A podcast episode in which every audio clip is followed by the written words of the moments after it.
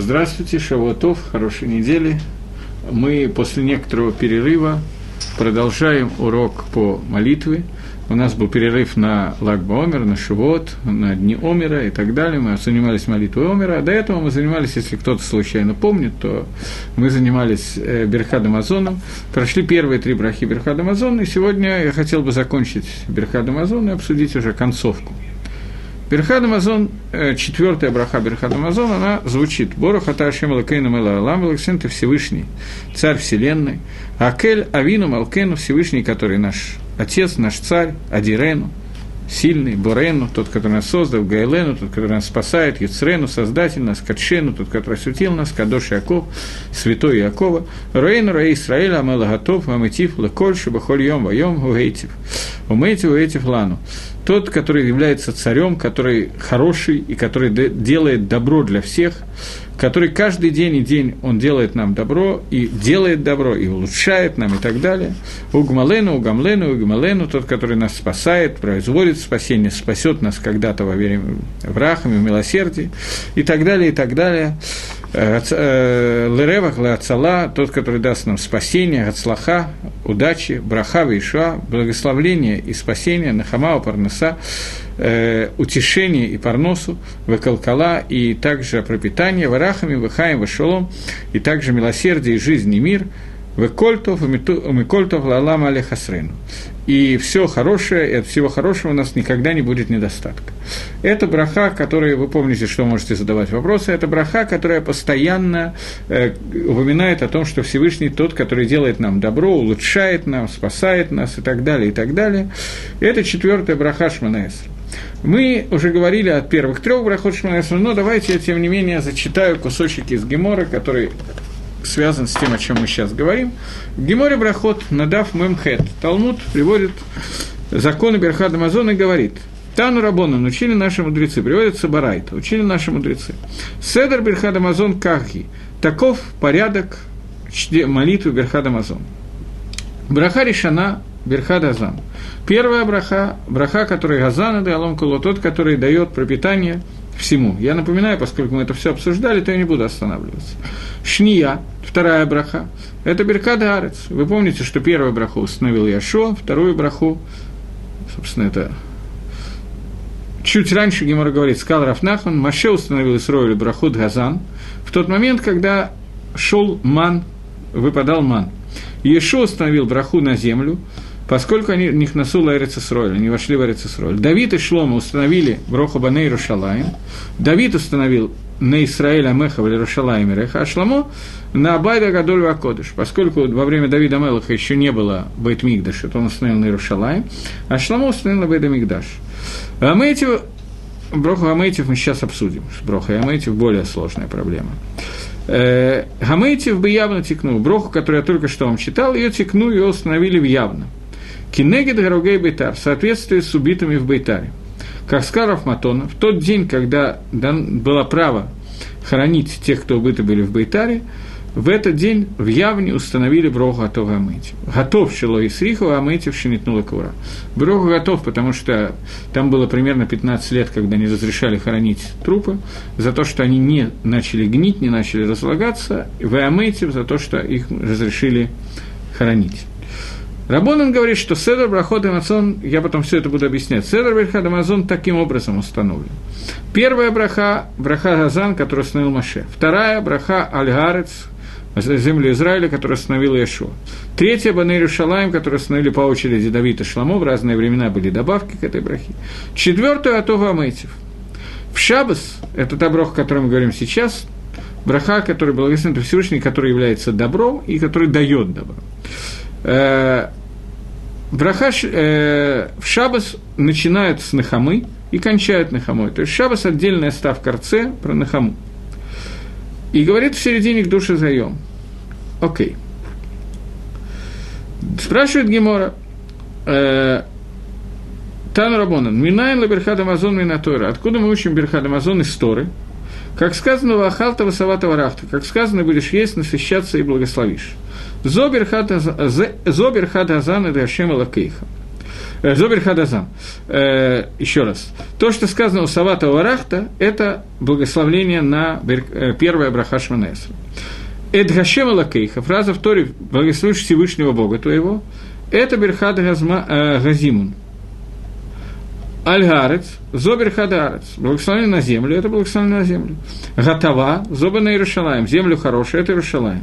И также, сказано, почему про Иерушалаем Тава сказано, потому что сказано Агара Готов Газе. Это хорошая гора. Валаванун. Ашер Натан Леха, Ашер Натан Леха, Зоатова Амейти. Таким образом, есть два мнения в Геморе относительно брахи Атова Амейтив. Первое мнение говорит нам, что Атова Амейтив – это не браха из Тора, это браха, которую установили мудрецы явно, когда было разрешено хоронить убитых в Бейтаре.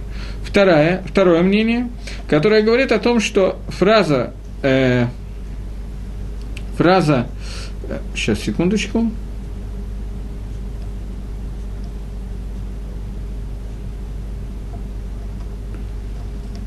Ашер Натан Леха, фраза истории, которую он дал тебе, это Ватов Амытив.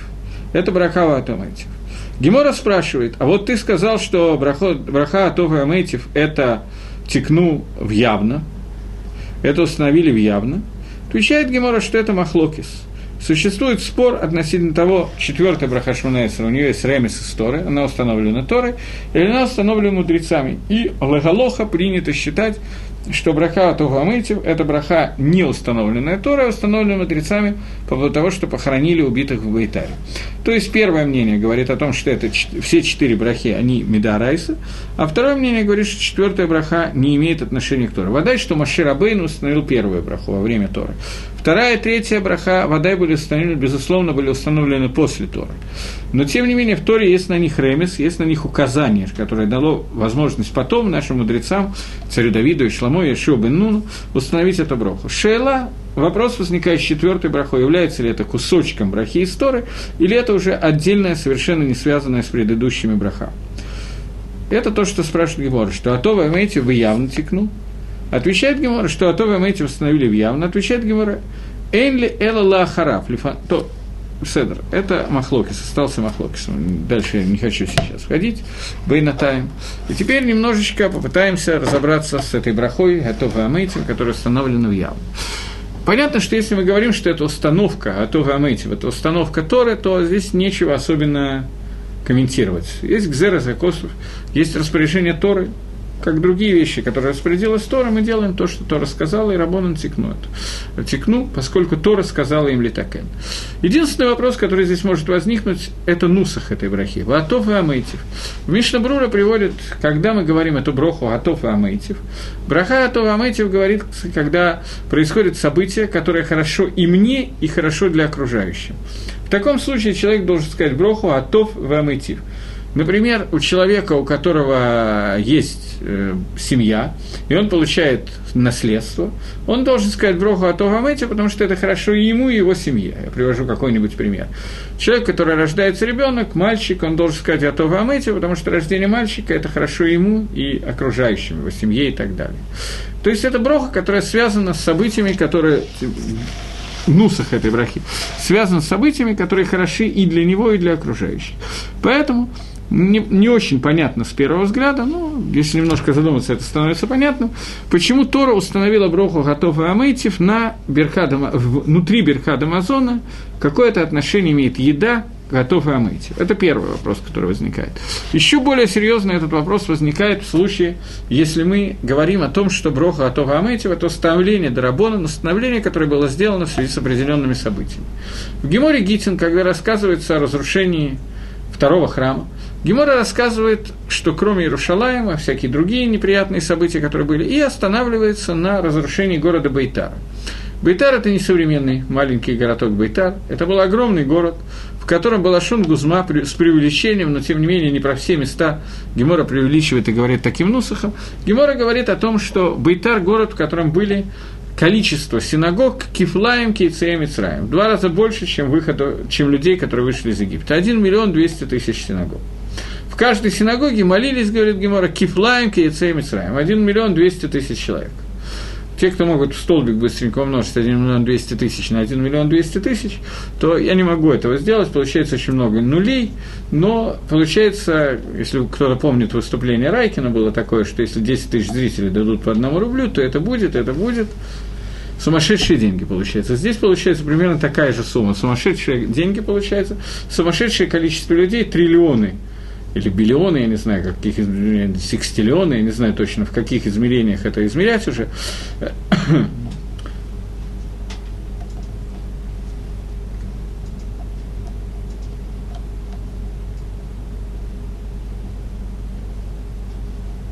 На рождение девочки не говорят. Меня спрашивают, на рождение девочки говорят или не говорят до того Амейтив? Не говорят. Продолжение вопроса. Но если бы не рождались девочки, то кому было бы тов?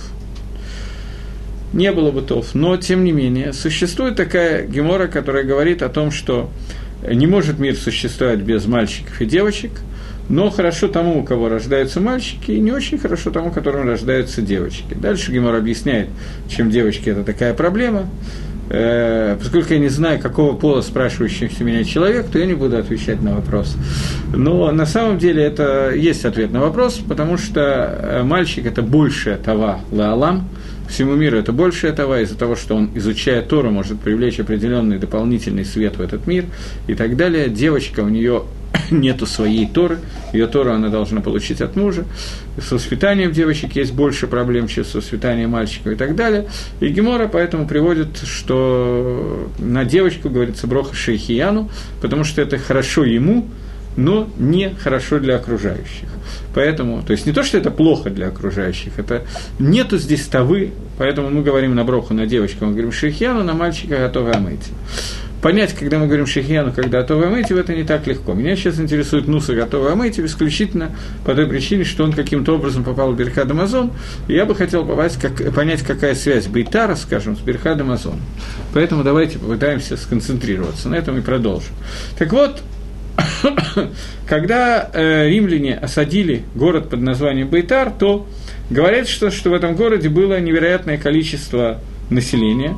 Мы посчитали, что несколько секстиллионов человек, 1 миллион 200 тысяч умножить на 1 миллион 200 тысяч, то есть очень много, если точно посчитать. Человек жил в городе Байтарий, и когда римляне осуди, э, э, осадили этот город, то там э, были посты и так далее. Там жил один человек, который э, был невероятно сильным. Он прыгал на огромное расстояние и по дороге в прыжке убивал какое-то количество людей. Короче говоря, э, я не буду рассказывать все, что там произошло, я решил, что это лишнее, но э, римляне решили оставить в покое этот город и уйти. Сняли осаду и ушли. В тот момент, когда римляне сняли осаду этого города и ушли, то в Бейтаре сделали празднество по поводу того, что они э, как бы спаслись и сказали броху, в кавычках, сказали броху, а то вам эти зажгли такое количество факелов и так далее, что римляне с большого расстояния, уже успев уйти, слышали шум и видели город как на ладони в свете факелов больше, лучше, чем они видели во время сон, солнечного освещения днем. Они сказали, что иудим делает из нас посмешище, евреи делают из нас посмешище. Они вернулись и перебили всех жителей Бейтара. И много-много лет после этого с горы, на которой находился Бейтар, стекало такое количество еврейской крови, что не нужно было э, удобрять земли и виноградники, поскольку эта кровь удобрила их настолько, что земля оказалась очень плодородной. Трупы, которые были перебиты, люди, которые были перебиты, трупы, которые э, остались в Бейтаре, много-много лет были запрещены к захоронению. И разрешение за захоронение, вы представляете себе, те, кто был, был или находится в Израиле, понимают, что в Израиле, например, сегодня совсем не холодно. И летом здесь вообще такого особого холода нет, нету заморозков, скажем так. И э, даже зимой, когда здесь не так жарко, а даже прохладно, но тем не менее стоит плюсовая температура. Поэтому по всем законам природы трупы должны были разлагаться и гнить. И это должно было вызвать страшные эпидемии и так далее, и так далее. Этого не произошло.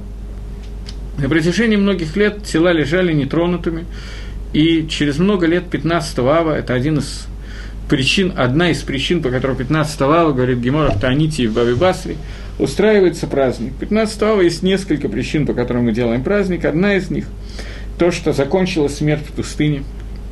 У нас сейчас закончился Шивот, еще через очень короткое время будет 17 Тавуза, а потом через три недели 9 Ава. 9 Ава пришли разведчики, которые вернулись с разведов Эрицесроиля и сказали, что мы не можем войти в землю Израиля по тем или иным причинам, сейчас не будем входить в эти причины, и Амисраэль принял эту точку зрения разведчиков, плакал, устроили пхия, бахинам, без всякой причины устроили вопли, крики, стоны и так далее. И Всевышний сказал, что за то, что вы устроили эту пхию бахинам, я сделаю так, что этот день будет пхия ладород. И все поколение, на все поколения будет э, этот день траура, и так оно сегодня и есть, в этот день разрушенного храма. И, начиная со следующего Тишибиава, в этот день евреи ложили, вырывали себе могилы, говорит Гемора в Баве Басре, ложились в, могиле, в могилы и оставались там лежать до утра. Утром те, кто просыпался, те просыпался, те, кто не просыпались, те не просыпались. И э, те, кто остались живых, закапывали тех, кто умирал. Примерно каждый год вымирали они раз в день, примерно по 15 тысяч человек – за этот день умирали и оставались в могилах, и их хоронили, и засыпали, и засыпали и так далее.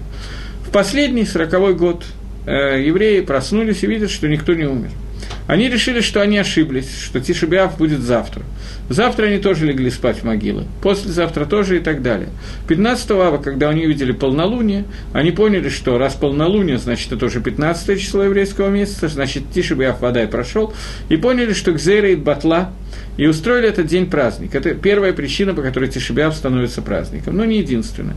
Есть еще несколько причин. Вторая причина, из-за которой Тишеб... э, Хамеша Срабав, Ту Биав, 15-го я оговорился, становится праздником, это потому что в этот день это очень жаркое время, после этого жара начинает спадать, и в этот день прекращали собирать дрова для Бейда Мигдаша, и устраивали трапезу, как мы устраиваем трапезу Сью Масехет, когда мы заканчиваем какой-то мицу, какой-то Масехет и так далее, то мы устраиваем трапезу. Так что они устраивали трапезу в связи с Сиюмом, с окончанием какой-то митсвы, митсвы сбора дров для Бейтмигдаша. Почему после 15-го для Бейтмигдаша не собиралось дров? Потому что уже начинали дрова отсыревать, и там могло остаться э, червячок, который туда мог войти. В сухое время червяков там не было, поэтому собирали до 15-го. Это вторая причина. Третья причина, что в этот день разрешили э, жениться на колене Бениамина после определенных событий. Ам Исраэль взял на себя недер, что они не будут объединяться с коленом Бениамина, жениться на нем, и колено Бениамина постепенно начало умирать. И тогда они нашли гетер, разрешение от этого обета, которое состоялось в том, что обет брали только одно поколение, а следующему поколению уже можно жениться на колене Бениамина, и устраивали определенные вещи, э, танцы в виноградниках и так далее, для того, чтобы жениться, и э, колено Бениамина осталось коленом. Это из-за этого тоже устроили э, еще один одна сиба, еще одна причина этого праздника. Еще одна причина этого праздника – это то, что в этот день римляне разрешили хоронить убитых в Байтаре. Из-за того, что случилось определенные чудеса, то есть тело не, тела не сгнили, и другие люди не получили заражения и разные инфекции, чему и так далее от тех тел, которые оставались несколько лет на солнце, из-за этого Рабоном установили броху, готов и амытив. Готов это всегда суть браки Атова Амейтив, это всегда для себя, как я сказал, и для окружающих, несмотря на ироническое замечание по поводу рожденного мальчика, справедливое, но ироническое. Но э, готов это всегда для себя, а бейтив это всегда для других. Что значит готов э, для себя?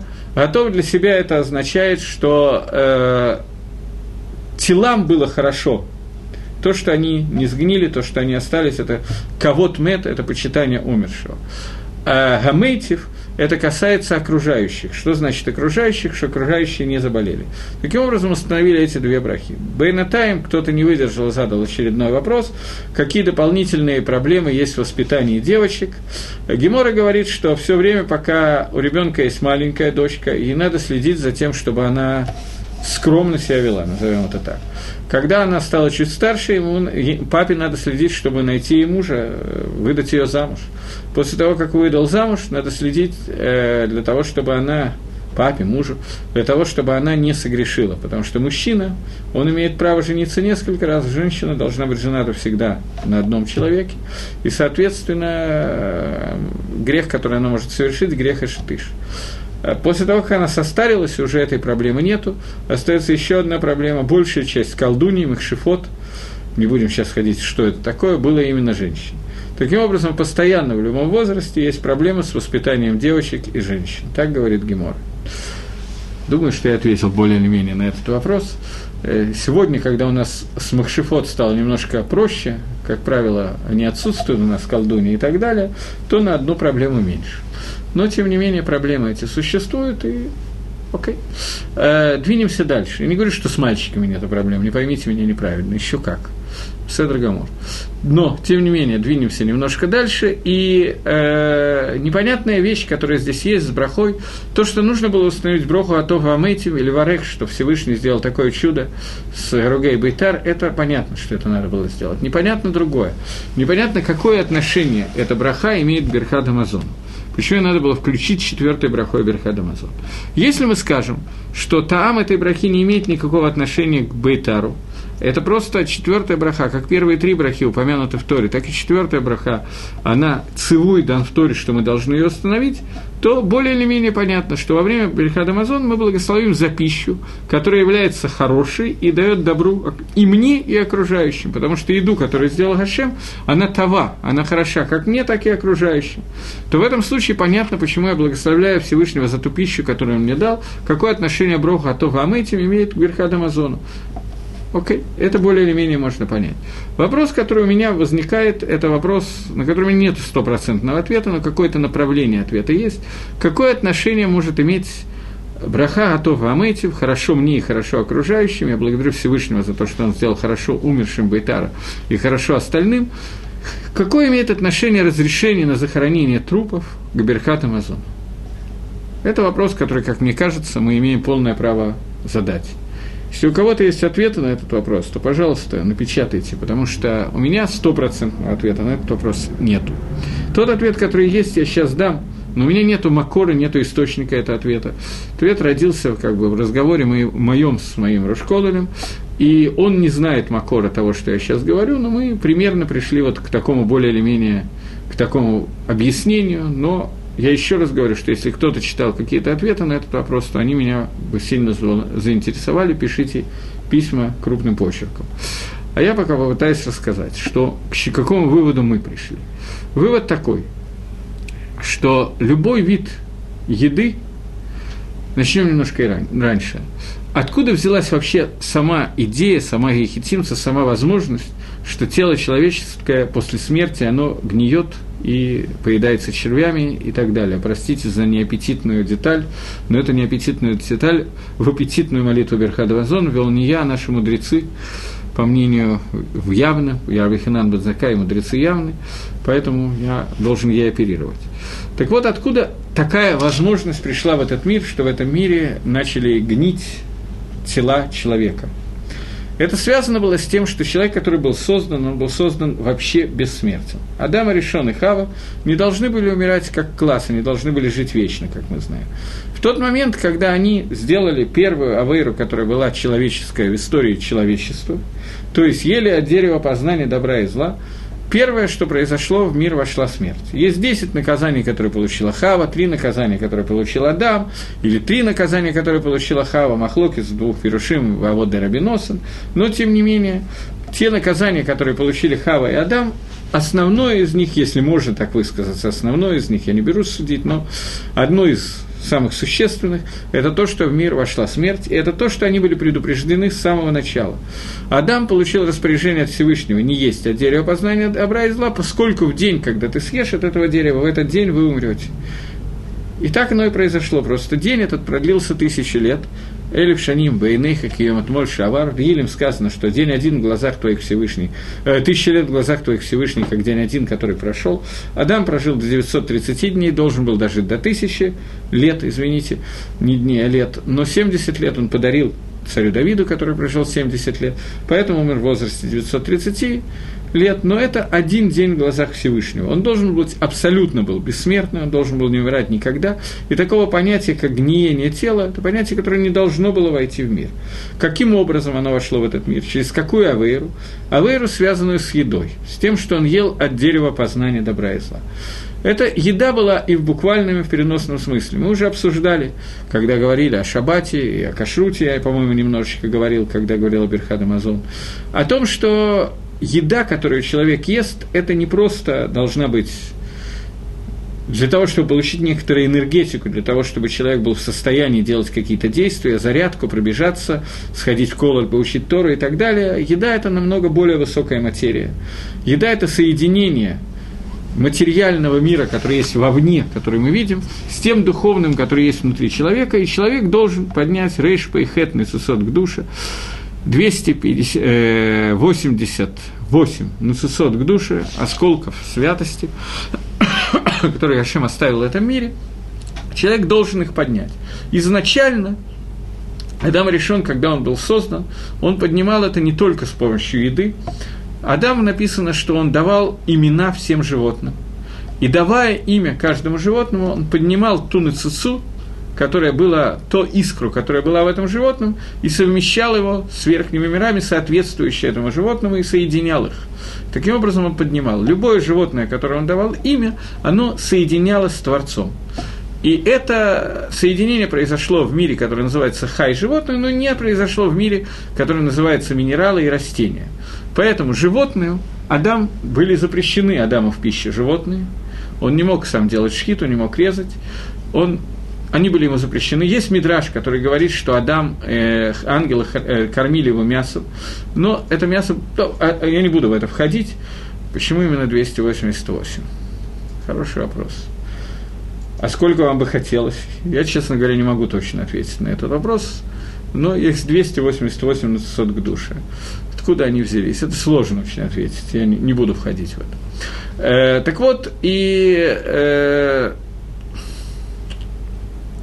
меня же тянет, когда вы спрашиваете входить. Нечестно. Окей, это действительно сложно ответить. Так вот, и э, когда Адам надавал имена, давал имена животным, то он поднимал те искры, которые соответствовали этому животному, и соединял их с какими-то очень высокими сферот, с духовными мирами, которым они соответствовали, выполнял то, для чего они были созданы. С растениями он это не делал, поэтому растения у него оставались на другом уровне, он должен был э, растениям сам э, исправлять растения путем еды, за исключением одного дерева познания добра и зла, которое он не должен был есть, по причине, которую мы уже несколько раз обсуждали, поэтому не буду входить сейчас в это обсуждение. Животные, которые были в первые шесть дней творения – до того, как Адам согрешил, и животные тоже ели от дерева сопознания, они находились на уровне выше, чем я никого не хочу обидеть, выше, чем наш уровень сегодня. Выше по духовному уровню, я не, не имею в виду по уровню умственному, это я не знаю точно, но по духовному уровню они находились выше, чем мы, и иногда такие животные оказывались э, после шести дней творения тоже. Поэтому Рамхаль пишет про известную историю, которая случилась с одним осликом. Ослик, который принадлежал Тане, Тане по имени Раби Пинхас бен Ир. У него был осел, который э, его украли разбойники, и это осел они его пытались накормить, а он отказывался кушать. Есть разные варианты, почему он отказывался кушать. Я пойду по тому, как это объясняет. В общем, примерно одинаково объясняет Гемора в трактате Хулин в Бабле, в, э, Гемора в трактате Дма и Рушалми. Они объясняют примерно одинаково. Там одна разница есть очень небольшая. О том, что он отказывался кушать. И пока они не вернули его Рабинхасу Бенеиру, и он дал ему другую еду, он стал кушать. Они спросили, почему он отказывается кушать. Ответил он, что я ехал на этом осле. Он шел выполнять волю Всевышнего. Он шел делать мицу. А вы его кормили дмаем, урожаем, от которой есть сафек, отделены десятина или не отделена десятина. Идя делать мицу, этот осел не мог есть вещь, от которой есть сафек, отделена десятина или нет. Так сказано в Геморе Хулин, на этом Гемора кончается. Э, в Геморе Иерушалме задано еще, задается следующий вопрос – Ирушалми в Дмай задает следующий вопрос. Я сейчас вспоминаю, по-моему, э, Тосос приводит этот Ирушалми в Хулине тоже.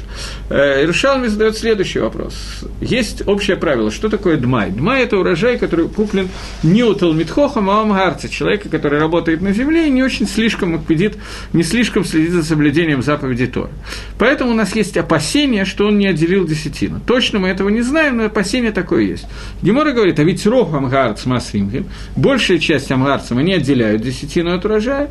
Кимора говорит, тем не менее, поскольку бывают те, кто не, не отделяет, несмотря на то, что по закону это можно, тем не менее, Рабонан Газру, Рабонан установили к Зейру запрет кушать дмай для Талмидей Хахами. Э, теперь этот запрет распространяется только на ахилат кева, на постоянную. Ахилат арай – такая вот случайная еда, что-то взять в рот яблоко, это можно взять из дма и скушать, и Талмит Хохам тоже имеет право это делать. В другом месте Гемора говорит, что любая еда, дать ослу, корове и так далее, это всегда, даже если для коровы это трапеза, вряд ли это все таки шабатняя трапеза, когда она сидит, поет шабатние песни и так далее, и, и мычит муму на мотив Карибон Алла, маловероятно. Поэтому у коровы и у осла нету ахила ткева. Любая его ахила – это ахила тара, любая его еда – это как случайная еда. Для случайной еды нету запрета кушать дмай. Поэтому спросили этим листьям, спросили Рабинха Сабана но ведь ослу можно кушать дмай? Нету никакой проблемы. Грамотные были разбойники, бандиты были грамотные. Осла сперли, а Галаху знали. Ответил Раби Пинхас можно, действительно, ослу можно кушать дмай. Что я могу сделать, если он хочет на себя лыхахмер? Осел хотел Лехахмир устражить для себя. И несмотря на то, что Мика Радина можно кушать, он не кушал. И на этом Гемор окончается. Рамхаль в книжке Каванот Ашем, Каванот Тфила, Рамхаль пишет о том, что осел Рави Пинхаса находился на уровне э, животных до того, как они ели от дерева познания добра и зла вместе с Адамом Решоном. Он находился на уровне, когда он понимал мицвод, понимал масрот и так далее. Как это было, не спрашивайте меня. Я понимаю так же, как и вы. Мне не важно сейчас, как это происходило, мне важно, что нас хочет научить этот Мидраш, это Гемора, это Прамхаль и так далее. То есть к душе, святости этих животных, их нацисот были такие, их искры к душе были такие, что Адам решен их не должен был есть их для того, чтобы поднять их искры, он поднимал их другим способом. Сегодня мы этого не можем делать. После того, как Адам ел от дерева познания добра и зла, после, еще через какое-то время, либо Ноху, либо Ноху, Паштус, разрешили животные в пище, когда ему было сказано, сколько чистых животных, сколько нечистых, брать, то они были разрешены Ноху в пище. На то, что я говорю, есть одна кушья, я уже ее, ее коснулся и сказал, что есть мидраж, который рассказывает, что ангелы кормили Адама мясом в Ганедане и э, давали ему вино, которое хранилось, э, вино, которое было сделано я не знаю, но долго оно храниться не очень могло. Это было все в первый день, когда Адам был создан. Но, тем не менее, ангелы поили его вином, давали ему мясо, клали ему прямо в рот и так далее. То есть, э, здесь есть некоторые стира, некоторые противоречия, которые решаются, Ахронимия решает тем, что до того, как Адама выгнали из э, Ганедана, до изгнания, до Галута, он э, мог кушать животных, после этого не мог. Здесь есть некоторые противоречия с тем, что я говорю из, от Рамхали, но оставим сейчас это в покое. Э, хотя кушья существует. Так вот, э, когда мы говорим об этих искрах, которые поднимаются во время еды, то эти искры поднимались до того, как Адам ел от дерева познания зла, добра и зла, совершенно иным способом, чем после этого. После того, как Адам ел от дерева познания добра и зла, единственный способ поднятия искр из пищи – это через еду – а еда, которая входит в нас, она становится частью нас. А после того, как человек умирает, она гниет вместе с гниением человека. И так далее. Таким образом, эти, часть этих искр поднимается, а часть этих искр, как мы видим, остается в теле человека, и, соответственно, поскольку человек как бы становится, его мясо состоит из того, что он кушал. И мы видим, что это мясо гниет, оно масриях, оно портится. Соответственно, полного поднятия этих искр после этого сделать технически невозможно. Может быть, ман мы могли поднять полностью, потому что его источник очень высокий, остальное нет. Таким образом, получилась ситуация, что в тот момент, когда Кодыш Бругу сделал откровенное чудо, которое описано в Геморе Гитин, в Геморе Таанит, Гемора, которая только что зачитывал Брохас, когда убитые в Бейтара в течение нескольких лет – Несмотря на то, что их тела лежали на солнце, они не были масрихим, они не портились, они не гнили и так далее, то получилось, что они как бы на каком-то уровне были спасены от того хета, который был во время того, как Адам ел от дерева познания добра и зла. Поскольку это ненормальная ситуация. Нормальная ситуация, что человек, который становится смертен, с ним происходит то, что должно происходить с телом человека. С ними на протяжении какого-то количества времени этого не происходило. Есть такая вещь, которая говорит о том, что для того, чтобы литакен исправить то, что мы, мы напортачили, или даже то, что напортачил Адам и решен, мы должны делать мицвод. Все мицвод, которые даны через Тору, эти мицвод являются средством тикуна, средством исправления того, что было сделано неправильно нами и нашими предками и так далее. Каждая митсва выполняет какое-то определенное количество тикуним и, соответственно, поднимает таинственные 288 искр, которые разбросаны в мире, и так далее, поднимает их, и это то, для чего мы пришли в этот мир. Э, при этом, кроме мицвод, есть еще один способ этого поднятия. Способ, который, в общем, не дай бог, чтобы этот способ был осуществлен, но этот способ существует.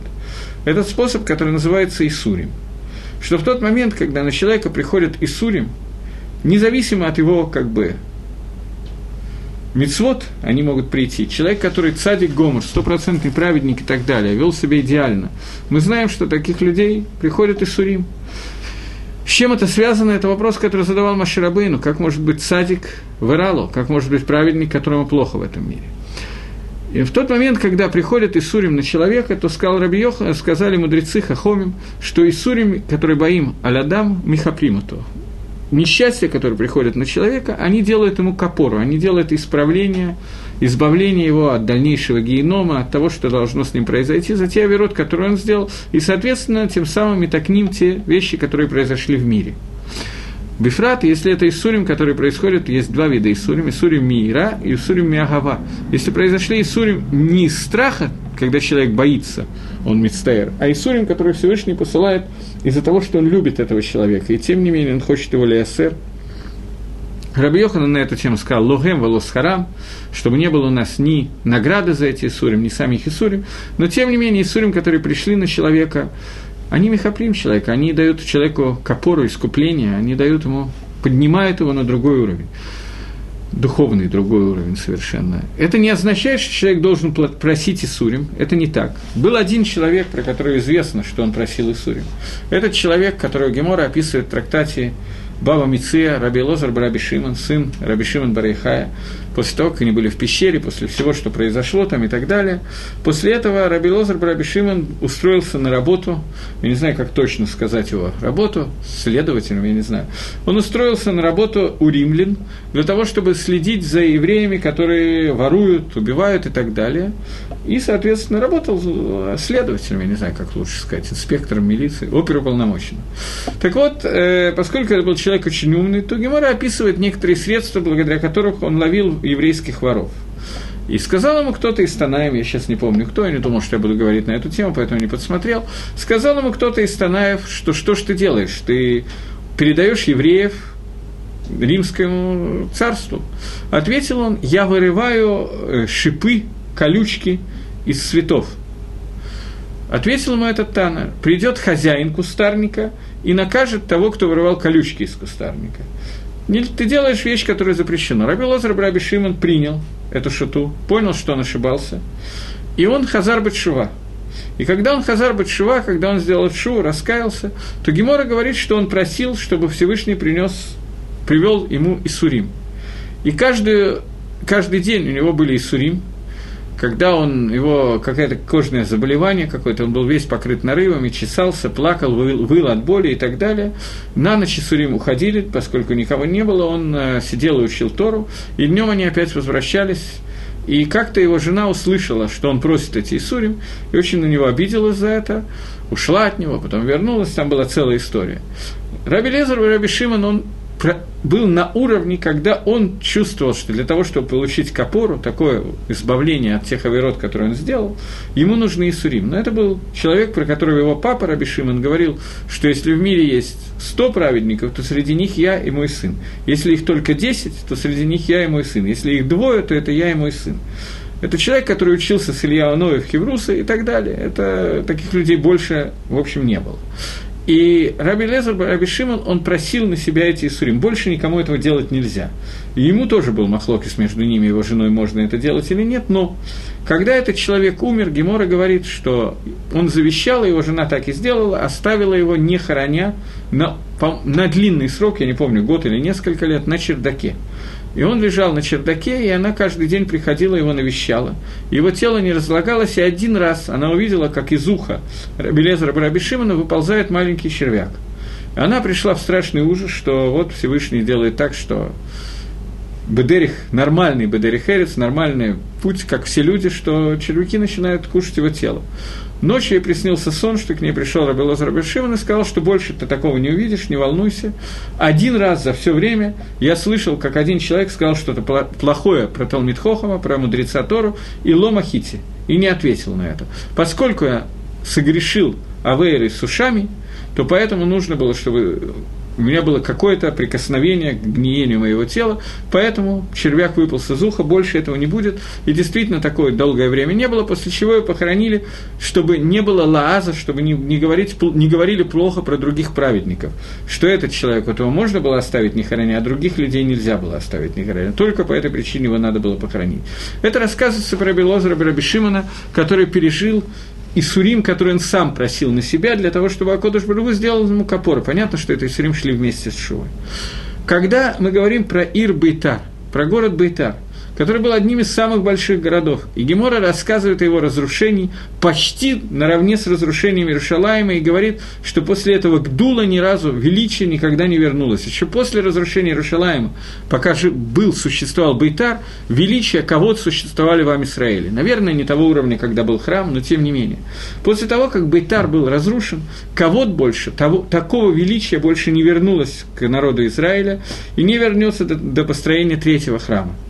И Сурим, муки, которые привлекло за собой вот это вот разрушение Бейтара, и смерть, когда было перебито количество людей, мне не, не очень посчитать, тысяча, миллион двести умножить на миллион двести, такое количество, которое э, Марша пишет, что это, безусловно, говорили Балашон Гузма, безусловно, это преувеличение, но, тем не менее, преувеличение, которое хочет показать, что их было очень много. Такого количества людей в мире не жило в то время просто. Поэтому это понятно, что хотели нам сказать именно Балашон Гузма преувеличением. Не, мог, не только Эрицесроль Сроль не мог такого вместить количество людей, но и сегодня в мире нету количества количества такого, и в тот раз не было в мире количества такого. Более того, если бы все, такое количество было, они все коллективно по счету три плюнули, то все римские легионы просто утонули бы, они не могли бы до них добраться.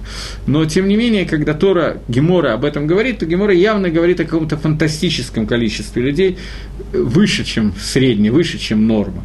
И все эти люди были убиты, в один день перебиты римлянами из-за того, что они сделали определенный авейр, они слишком радовались тому, что Всевышний сделал для них чудо и забрал римские легионы, они задирались с римлянами, чего делать было нельзя. И те Иссурим, которые это горам, вся эта история, те Иссурим, которые пришли, они раскрыли уже после разрушения храма, после того, как Нисим и Нефлаот практически не было в этом мире. Они раскрыли, что Акодыш Барагу продолжает Алидей Нисим, Алидей какими-то вещами искуплять народ Израиля, и они показывают ту капору, которую получились. Капора, которая была получена за то авейру, которое началось с того, что Адам решен ел от дерева познания добра и зла.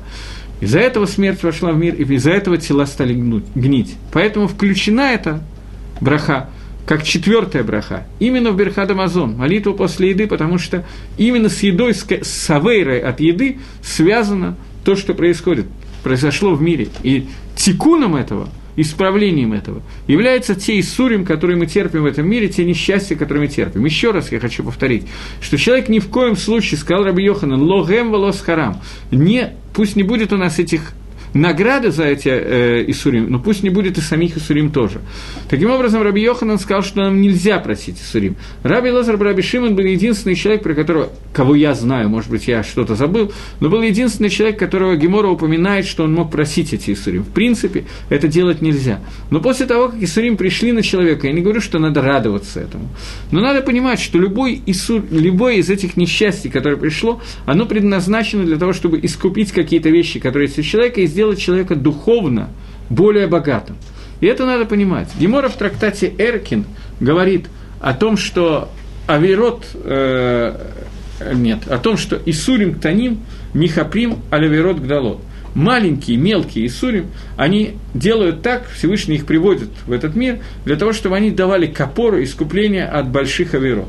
И Гемора приводит пример этому, которому я бы сам даже не воспринял, как какое-то несчастье. Тем не менее, Гемора его приводит как пример Сурим Ктаним, который Михаприм или Верот Гдалот. Человек берет, кладет руку в карман для того, чтобы вытащить 10 огород. Вместо этого ему в руку попадает монетка в виде одного шекеля, он вытаскивает, и он должен положить обратно шекель и вытащить 10 огород. Это тоже Исурим, он мицтаэр, ему надо сделать новое действие, ему этого не хочется. Может, даже не думает на эту тему, но это Исурим, который Михаприм. Таким образом, любая мелочь, которую Гакодыш Барагу приводит в этот мир, она приводится для того, чтобы дать нам какую-то копору. Понятно, что в случае, если мы об этом думаем и делаем чу, то это помогает во много-во много раз больше. Но, тем не менее, Бейтар здесь, Мирумас в молитве Берхад Амазон, Мирумас, что Исурим, которые пришли, было раскрыто после того, как дано, было дано возможность похоронить э, Груга и Бейтар, убитых в Бейтаре, после этого раскрылось, что они до какой-то степени, я не говорю, что полностью, безусловно, это не так, но до какой-то степени они взяли и Кипру искупили, хет, который был, когда ели от дерева познания добра и зла, потому что любая еда, которую мы едим, она мы не можем до конца поднять эти нацисот души, эти искры святости, и мы это видим во время того, как тело человека, принявшее ту еду, которую он ел, оно вместе с этой едой гниет после смерти. В Бугарагой Бейтар этого не было, поэтому они получили за свои сурим, они получили из-за них, они получили какой-то какой тикун, и поэтому именно в молитве Берхат Амазон была установлена эта браха. Так сегодня мне объяснил Рошколель, но он не знает Макора этого, мой, один из моих учителей, он не знает этому источника. Мне, тем не менее, эта вещь показалась достаточно красивой и более или менее понятной, но в отличие от многих других вещей, которые я вам, то, что я стараюсь говорить, я говорю, что это как бы я знаю макарот, я знаю источники, даже если я их не называю. Здесь я источника не знаю, это попытка самостоятельного объяснения очень грамотного человека. Но он это слышал, он это не знает э, макора, не знает источника, но это от кого-то принял. Теперь я, соответственно, принял от него. Теперь, когда человек начинает воздерживаться от совершения нарушений, к которым привык ранее, неудобство при этом возникающее засчитывается как и сурим. Наверное, я могу сказать. Я лучше приведу те примеры, которые приводят Гемора. Почему нет? Наверное, засчитывается. Любая вещь, которая человеку мешает, засчитывается как и сурим. По идее, в этом мире не должно быть ничего. Все создано, весь этот мир создан для человека. Но при этом Раби Акива косвенно просил Исурим, я не понял, что имеется в виду. Кто-то меня спрашивает, Раби Акива тоже косвенно просил Исурим. Я не знаю, что имеется в виду. Просто не знаю. Не знаю.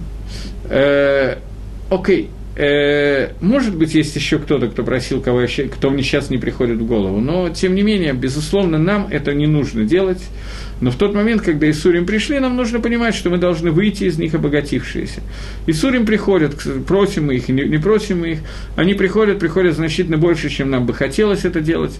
Это не только болезни, это многие проблемы, которые бывают в семье, с родителями, с детьми и так далее, и так далее. Любая вещь, которая происходит, которая несовершенна в этом мире, весь этот мир несовершенен, она, вода является Исурим, но человек не должен их просить, но должен понимать, что он должен выйти из них обогащенным. Исурим дел, делится, я совершенно не планировал целый урок говорить про Исурим, но Исурим делится на два вида. Исурим Миира и Исурим Миагава. Исурим, который Всевышний посылает из страха, чтобы у человека был страх, и Исурим, который связан с тем, что человек любит, э, Кодыш Барагу любит этого человека. У человека это ворд, который я уже слышал от кого-то, у человека есть возможность, те Исурим, которые ми агава, это Исурим выше которых награда, за которая очень высокая. Те Исурим, которые Ира, есть награда, но она много меньше. У человека есть возможность Исурим, которые Мира, превратить в Исурим, который Миагава. В чем разница между проявлениями этих Исурим? Мы ведь не знаем Каванот Всевышнего, поэтому мы можем судить только по проявлениям того, как это происходит. Одно из проявлений того, что это Исурим Миагава или Мейра, Исурим Миагава не мешают изучению Тора. Исурим, которые Всевышний посылает Мейра, они могут мешать. Исурим Миагава, поскольку это Агава, любовь, соединение, то они не мешают человеку учить Тору.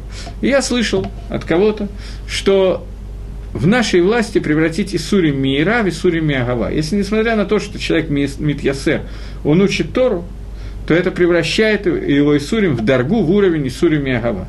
Я видел людей, которые пытались это делать, у кого-то это получалось, у кого-то это не получалось. Понятно, что когда у человека есть проблемы, то учиться, сосредоточиться и так далее, это одна из самых сложных вещей, которые могут быть. И тем не менее, я знаком с людьми, которые я бы никогда бы не подумал, что у них происходит то, что они, у них происходит, когда они учатся. Про этих людей я не буду рассказывать, потому что они и сейчас живы. Я расскажу про человека, про которого, который умер, один из Рашей Шивот Ешивы Понович, который умер, Равшмуль Разовский, очень известный Талмит Хохом. Вот, у него есть книга Шурей Рабишмуэль на, на тему тот, который учится в Ешиве. Когда он очень сильно болел, у него был Луалейну, не про нас будет сказано, а рак легких, и это дикие боли и так далее. И его спросили ученики, как он может вот э, с такими болями совсем сидеть и учить Тору, не отрываясь, так, несколько часов подряд вообще, не отрываясь ни на что. Он ответил, что наоборот, у меня такие боли, что только во время, когда я учу Тору, я могу забыть об этих болях. Все остальное время я мучаюсь и страдаю. В тот момент, когда я учусь, это меня отвлекает, это забирает как-то от меня эти боли. Я ухожу в другой мир. Э, надо быть на очень высоком уровне, чтобы быть в состоянии это сделать. Раби Лозер, Раби Шимон, безусловно, делал то же самое, поэтому он мог позволить себе просить на себе Исури. Остальные люди, как правило, этого не могут сделать. Таким образом, мы почти кончили обсуждение Берхад Амазон. То, что я сегодня сказал, это некоторый хидуш. Есть еще одна часть Берхад Амазон, которую я сейчас хочу закончить, и закончить разбор этой молитвы полностью. После того, как мы сказали четвертую браху, про которую я повторяю, Галаха, я не знаю, как можно сказать Галаха, но Галаха, что эта браха установлена мудрецами явно, когда было разрешено захоронить э, умерших, убитых в Бейтаре. Есть мнение, что это браха, как первые три брахи, есть Ремес Батара, намек в Торе, как бы брахот Медарайса. Разница между этими шитот, я не знаю, лагалоха, какая она будет, в общем, не принципиальная разница, но После этого добавки, которые идут после этой браки, лекула алма – это драбонан или, может быть, даже бетур мингак. Рабонан установили несколько гарахаманов, которые мы читаем э, в Верхадамазон. Основное, для чего мы читаем эти Верхадам... эти гарахаманы, это такана для того, чтобы внутри них благословить хозяина дома – чтобы Мишум Дерри Херец, я пришел кому-то в гости, мне дали хорошо покушать, я поел, попил, отлично себя чувствую, чтобы у меня была возможность поблагодарить за то, что мне дали, поэтому установили эти грахаманы, внутри которых э, входит грахаман благословления на хозяина дома. В принципе, все эти грахаманы можно говорить не только этим нусахом, но и другим нусахом, и можно вообще не говорить. Это мингак Баалма, обычный мингак. Но, тем не менее, у нас принято э, благословлять Всевышнего и говорить Гарахаман, Гуим лох алейну лалам э, милосердный, он будет царствовать на нас, над нами во веки веков. Это просьба, раскрытие Всевышнего. Э,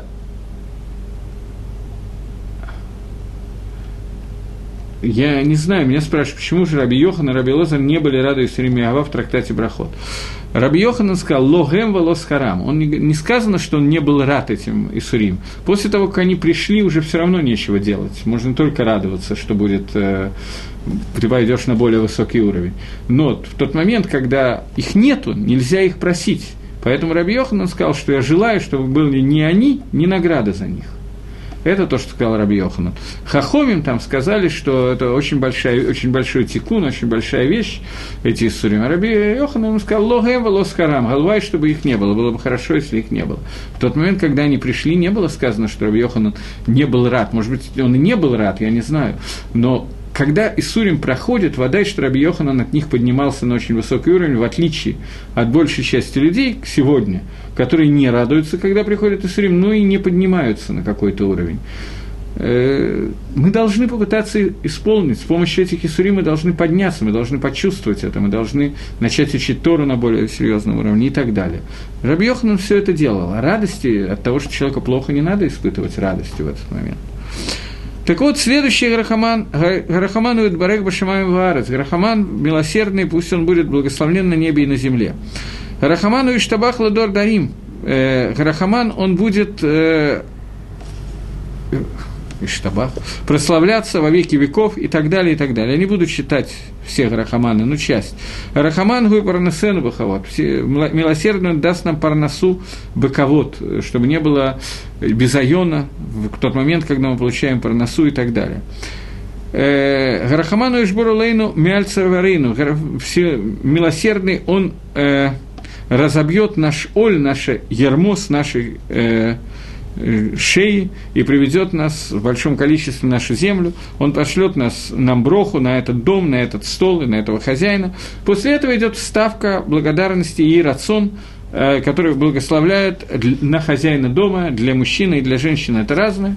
Поэтому принято, что когда э, ели три или больше человек – то в это время кто-то ведет Мизумин, и Мизумин ведет не хозяин дома, тот, кто ведет молитву Верхат Амазон, а ведет кто-то из гостей для того, чтобы он мог вслух прочитать этот Иерацион относительно хозяина дома, с пожеланием, с благословлением, чтобы у хозяина дома были нахасим близко к городу, чтобы он был богатый, обеспеченный и так далее, чтобы он не потребовал, э, ему не потребовалось получать сдоку, и чтобы у него не было никаких авирот и так далее, и так далее. После этого идет э, грахаман благословления на родителей, на детей и так далее. Я еще раз повторяю, что все эти грахаманы не являются обязательными. Я считаю, по тому нусаху, который есть у нас, у Кадмоним, например, в Сидуре явится совершенно другой нусах этих грахаманов. Это не является принципиальной вещью, и я даже видел людей, которые не считают грахаманы вообще у себя дома, только в гостях для того, чтобы благословить хозяина дома. Э,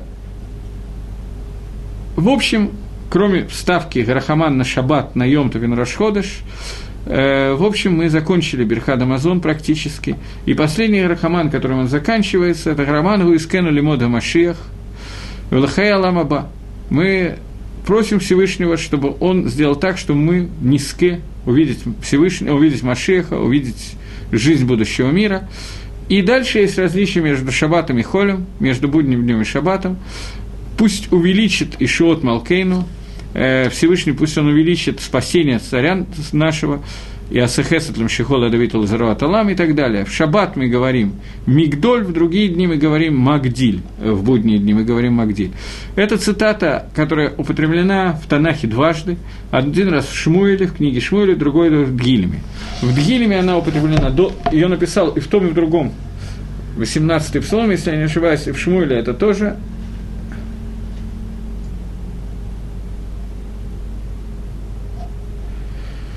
поскольку, э, поскольку она употреблена дважды, один раз она употреблена в тот момент, когда э, Давид Амелах еще не был царем, он ее сказал, а в другой раз Давид Амелах ее сказал, когда уже был царем.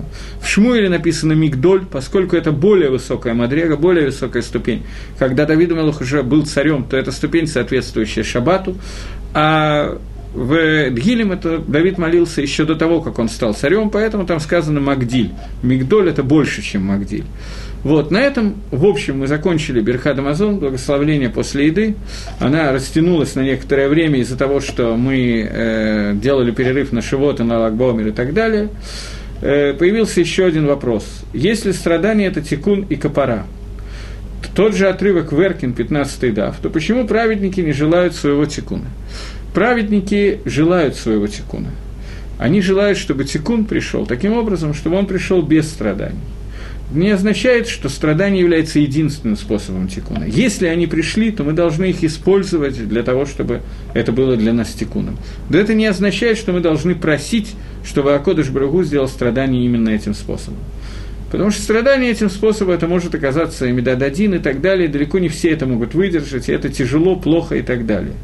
Поэтому мы просим, чтобы все, все, что с нами делает Всевышний, он делал лоли да и нисайон, лоли да и безайон, чтобы у нас не было испытаний, чтобы у нас не было безайона, чтобы у нас не было пренебрежения, лоли да и сурим, чтобы у нас не было и сурим и так далее. Никогда праведники не отказывались от того, чтобы делать тикуним. Но стараются, люди стараются это сделать наиболее безболезненным для себя путем, а не наоборот. Мне кажется, что это свара пшута – это довольно понятная вещь.